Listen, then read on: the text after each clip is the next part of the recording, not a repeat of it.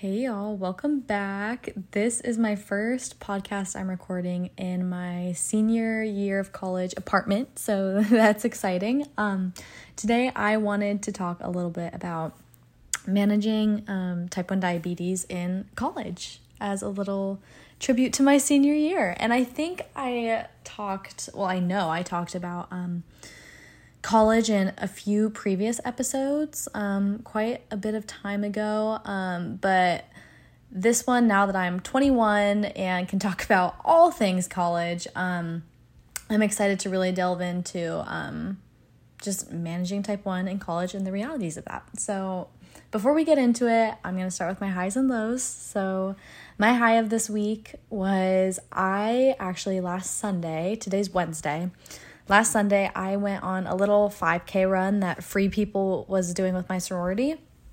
And I was kind of expecting just to walk and like talk with friends. And all my friends really wanted to run, which I was not prepared for in the Texas heat, but I did it.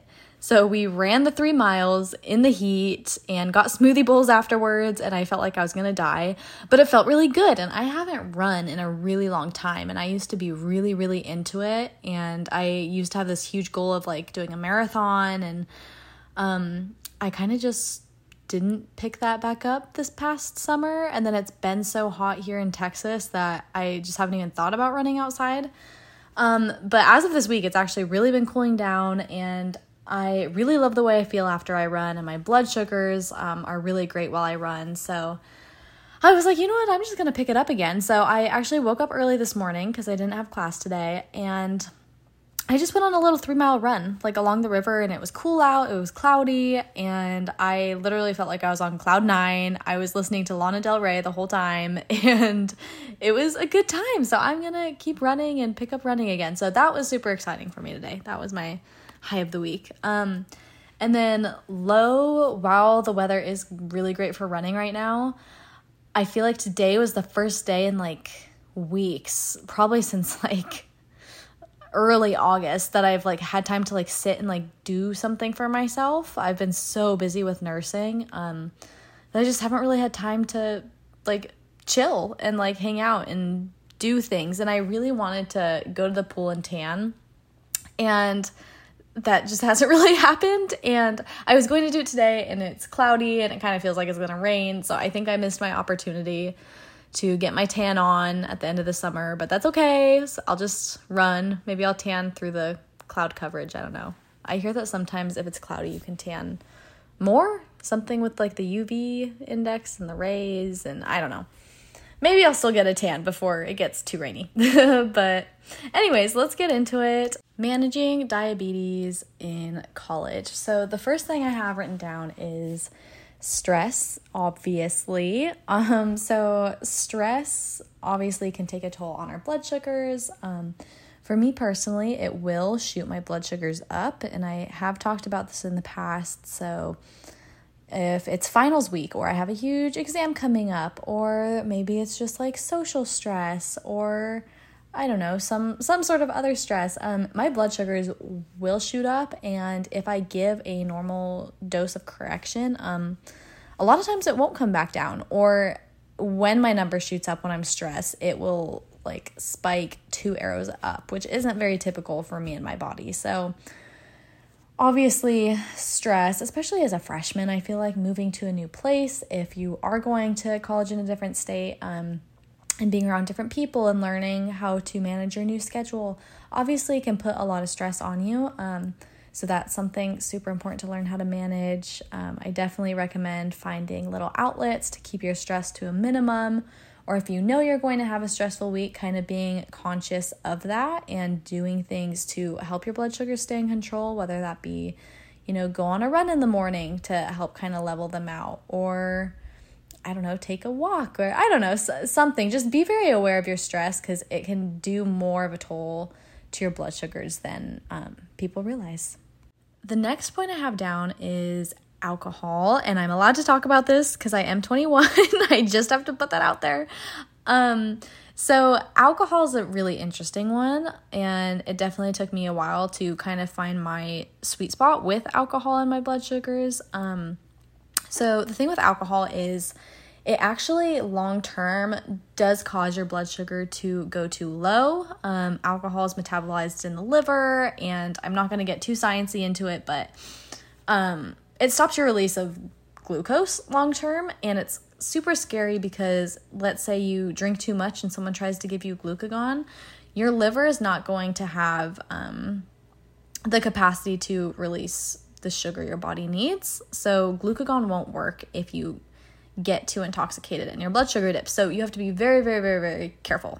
Um, so with alcohol, I know lots of people do it differently. Um, I do like to like do like to like. I do like my numbers riding a little bit higher than I normally would. By higher, I mean like maybe if I'm going out, I'm going to let my number ride I don't know, maybe like 150. And also, I never get an alcoholic beverage without sugar in it, which might seem kind of counterintuitive. Um, but let's say, I don't know, I'm trying to think of a drink. Let's say someone's getting like Jack and Coke.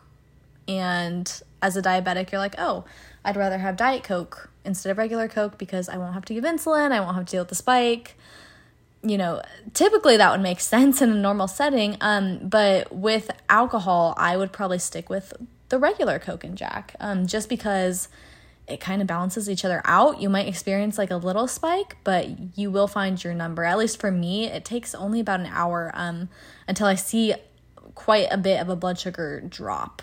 Um, so that's definitely something to be aware of with um, alcohol. So be careful. Make sure you eat before you drink. Um, it's just especially important for diabetics because, um, yeah, if something happens, that glucagon won't work. So be super, super conscientious, but it's um, super doable. The next thing I want to talk about is environment um, affecting your blood sugar. And by environment, I literally mean um, like the weather and your environment and the climate. Um, I always kind of knew what weather did to my blood sugar growing up. Um, but since moving to Texas, I have never seen such a dramatic effect. Um, so it's I, I was gonna say it's been cool. I mean, it kind of has been cool to kind of see um, how the body reacts to the environment around you. Um, but for me personally, when it gets super hot, my blood sugar gets super high.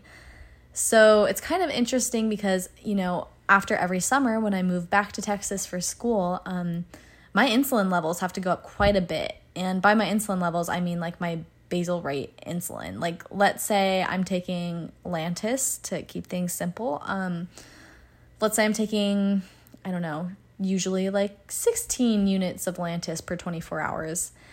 I might be moving up to like 24 units of Lantus per 24 hours just because Texas is like 110 degrees all the time which is interesting. So, definitely something to watch out for if you are moving to a new environment in college. Um, because heat, cold, dryness, humidity um, affects your blood sugars more than you think. And I've also noticed that in the humidity as well, I experience um, higher blood sugars. I don't know if that's because like humidity usually like comes with heat or if it's actually the humidity. So I don't know. Correlation doesn't equal causation, but I don't know, something interesting to think about um, and something important to think about, especially if you're an incoming freshman for sure. The next thing I have is going to the pharmacy, which really took me a long time to kind of get in the habit of and get comfortable with. Um, sometimes the pharmacists aren't super nice, and when you need certain things, they might not be the nicest in trying to help you with that. So it's really important to know. Um, you know what your insurance is, what that covers, and to really stay true to that. Like if someone's telling you to pay out of pocket and you know your insurance covers it, make sure they know that and you know get your insulin and test strips with the coverage they deserve. Um, and also, I think calling ahead and being super proactive about how much supplies you have is super important. I actually have a little whiteboard um, where I write how much supplies I have, and if it starts getting low, I put a little red dot next to it so I know that week I need to call the pharmacy and order new supplies. Like I'm looking at my whiteboard right now, and I am pretty stocked in all my supplies except in strips. I only have one vial of strips left, and I like to have extra supplies um, just because I am away from home and it's important to have extras. So, one vial of extra strips is definitely not enough for me. So, I'm going to need to call and um, order some more strips. So, definitely just like being proactive about that and being conscious about how much supplies you have. Because I know my freshman and sophomore year, I kind of would just go by like the whim of my seat and I would be like, okay, I, I think I have enough pumps. I think I have enough insulin. And then one day I'll open my drawer and I'll be like, oh my gosh, like where are my pumps? Where are my insulin? Or I've told that story of my freshman year so many times when Texas completely shut down because we had a huge ice storm and like the pharmacy wasn't open, the stores weren't open, and I literally almost ran out of supplies, which was super scary. And I had extras at the time too. So definitely something to be conscious about. Um, be comfortable with your pharmacy, be comfortable with knowing what is covered and what you need. And um, yeah, make sure you always get those extra supplies and stay up to date on um, when your prescriptions need to be refilled. The next thing I have is 504 plan opting in versus out. I actually have an entire podcast episode based on this that I recorded um, probably like six months ago. I'm not sure how long ago, but I definitely recommend listening to that if you are kind of thinking about 504 plan and if it is a good idea for you or not. Um, and for those of you who don't know, a 504 plan is basically a medical document that states, like, I don't know, this is Allie and her blood sugar could go low or high because she's type 1 but diabetic so she is allowed to eat in class and she is allowed to pull out her insulin pump and give insulin in class. And sometimes you're allotted you know extra time on exams because maybe you have to like leave the room to treat blood sugar. Things like that where your type 1 diabetes is not going to get in the way of you and your education it's not going to be held against you which is something I super duper recommend. And oh my gosh, I wasn't even gonna say this. I'm kind of embarrassed. I'm in my first semester of senior year, and every single year of college, I have had a 504 plan. I've been really, really good about getting that and doing that, and I haven't had to really use it, um, but it's a good thing to have. And the deadline just kind of like came and went this semester, and I didn't opt in for one. So hopefully, I don't need it. I'm, ugh, I'm so mad at myself. I really should have just been more on top of that. But yeah, definitely get a 504 plan. In my opinion, it's just a good thing to have to back you up um, if something goes kind of crazy with your type 1. You definitely don't want that held against you with um, school and tests and exams and all that good stuff. Okay, the next thing I have is um, readjusting your schedule and blood sugars. So, with nursing, we have our schedules chosen for us. Um, and every semester of nursing school, I've had a pretty early schedule. Like, um, I have 8 a.m.s every single day, back to back from 8 a.m. to like 12:30 p.m. And then Mondays and Fridays, I have clinical from 6 a.m. to like usually around 4 p.m. So that still, and I've been doing this for like a year and a half now, I don't know.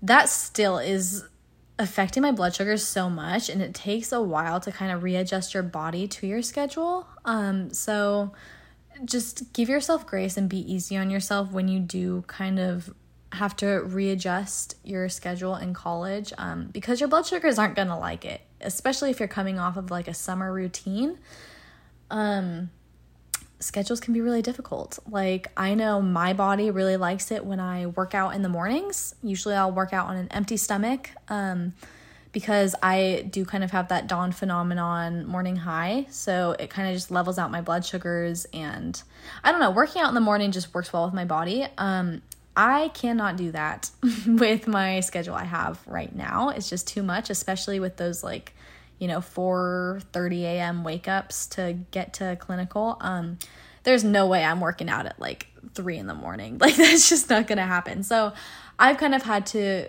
get accustomed to that and figure out what works well with my body and timing with workouts that works well with my body and even eating schedule. Like my Tuesdays and Thursdays, I go back to back from 8 a.m. to 12:30 p.m. There's not really time to eat. So I have to be really conscious of like packing, you know, high protein snacks and um yeah, just kind of like things like that. Little things that most people won't have to think about, you are going to have to think about um, to stay healthy. So it's super doable. It's tough and it can be kind of defeating sometimes to see your blood sugar graphs kind of looking like a mountain for those first couple weeks, but I promise it's doable and you can do it. Um, yeah, you're going to have definitely a different schedule in college than you will throughout the rest of your life. And um, yeah, so just kind of learning how to readjust and figure that out. The next thing I have down is to make sure that you get movement in every single day. And I know that can be so hard in college because you're part of clubs, you're part of sports, you're maybe you're in nursing school and like you have to study for hours and hours at a time and you have class on top of that and sorority. There's so many things that go into someone's schedule in college and I get that and it can be so hard even for a non-type 1 diabetic to find ways to move in the day. And I think I even have an episode in this podcast on this topic in general too. So if you guys are more interested, you can go give that a listen. Um, but when I say get movement in, I'm not talking about like running four miles in the morning and then getting this huge lift in. And no, like movement can be just doing like 10 minutes of yoga or walking to class instead of driving to class. I feel like daily movement and drinking your water as well. Um, is such a blood sugar leveler, especially if you can get on a schedule. Um, it's good for your body, it's good for endorphins, it's good for stress. Stress affects the blood sugar. It's kind of like a whole domino effect. I really, really, really believe that getting movement in, um, even if it is just like a five ten minute walk, is so beneficial to your blood sugars and your mental. So, that's my little tangent on movement. I won't get too into it. I know I've talked about it a lot, especially in last year's episodes. Um, but yeah, and then my next bullet point, I said keeping lots of extras, which I kind of already touched on. Um, definitely keep lots of extra supplies, and not only supplies, but also um, low blood sugar snacks. You will need them more than you think, especially walking around big campuses. I don't leave my house without four packets of Welch's fruit snack gummies. Not one, not two, not three, but four because sometimes I need two or three to even like stop my blood sugar from dropping if it's hot out and I'm walking and maybe I have a workout going on. Just take more than you need because sometimes you may need it all. and yeah, that's just definitely just keep lots of lots of extras, um, not only supplies but low blood sugar snacks. Um, Okay, and then the last thing I have is having an endo in the city you're in um, is a big thing.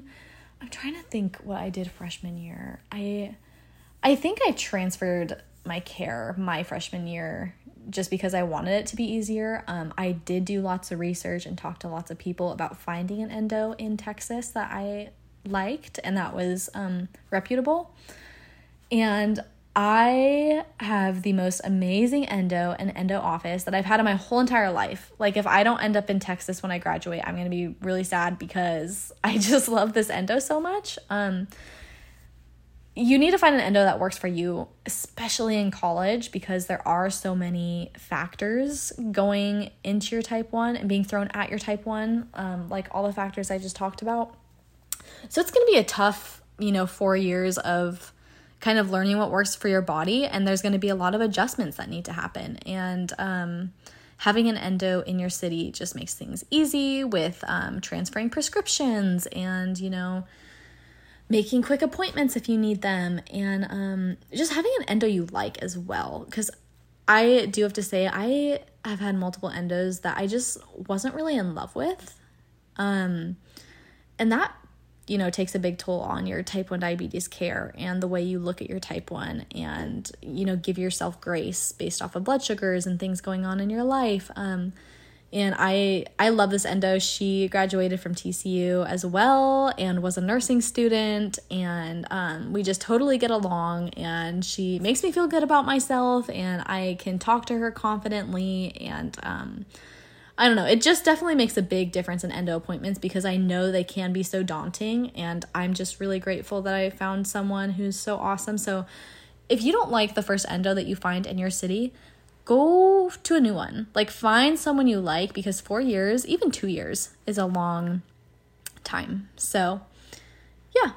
but anyways, that's all I have for managing diabetes in college. Um, but as always, for more, you can check out my TikTok or Instagram at always Pod. And again, I am still kind of working on updating my website and getting things revamped. So um, yeah, just that TikTok and Instagram. And I hope all of you have a good day and good blood sugars. Thanks.